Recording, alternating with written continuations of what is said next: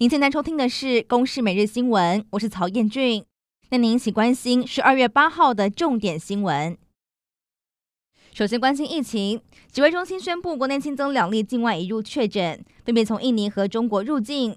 其中案七一九是从中国入境的本国籍男性，十一月二十二号返台，入境时没有症状，也持有核酸检测阴性报告。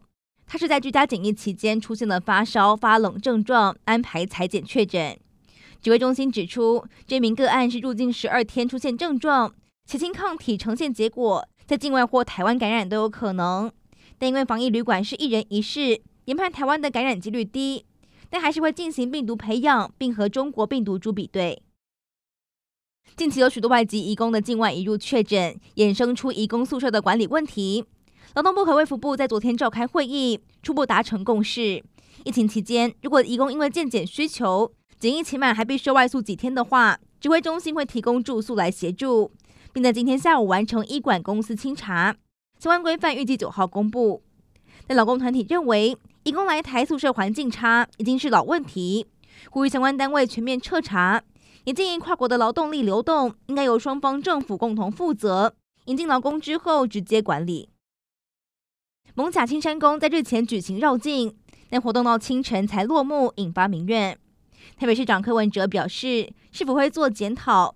近期会邀集相关人员召开检讨会，预估朝鞭炮减量、噪音减少、控制活动时间等三个方向来改进。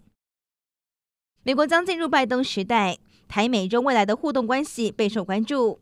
总统蔡英文出席了二零二零台美日三边印太安全对话，在致辞的时候强调，无论是美国大选还是香港民主运动，都会影响台湾未来如何处理区域关系。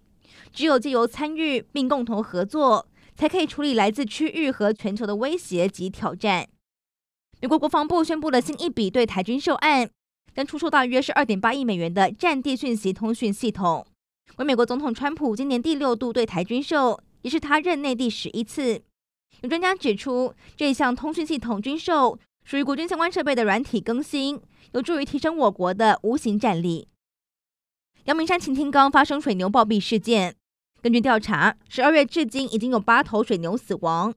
虽然从口鼻和牛蹄状况初步判定排除有传染病的可能性，但目前将小牛的胃部送往台大兽医所化验，预估三个星期之后得知结果。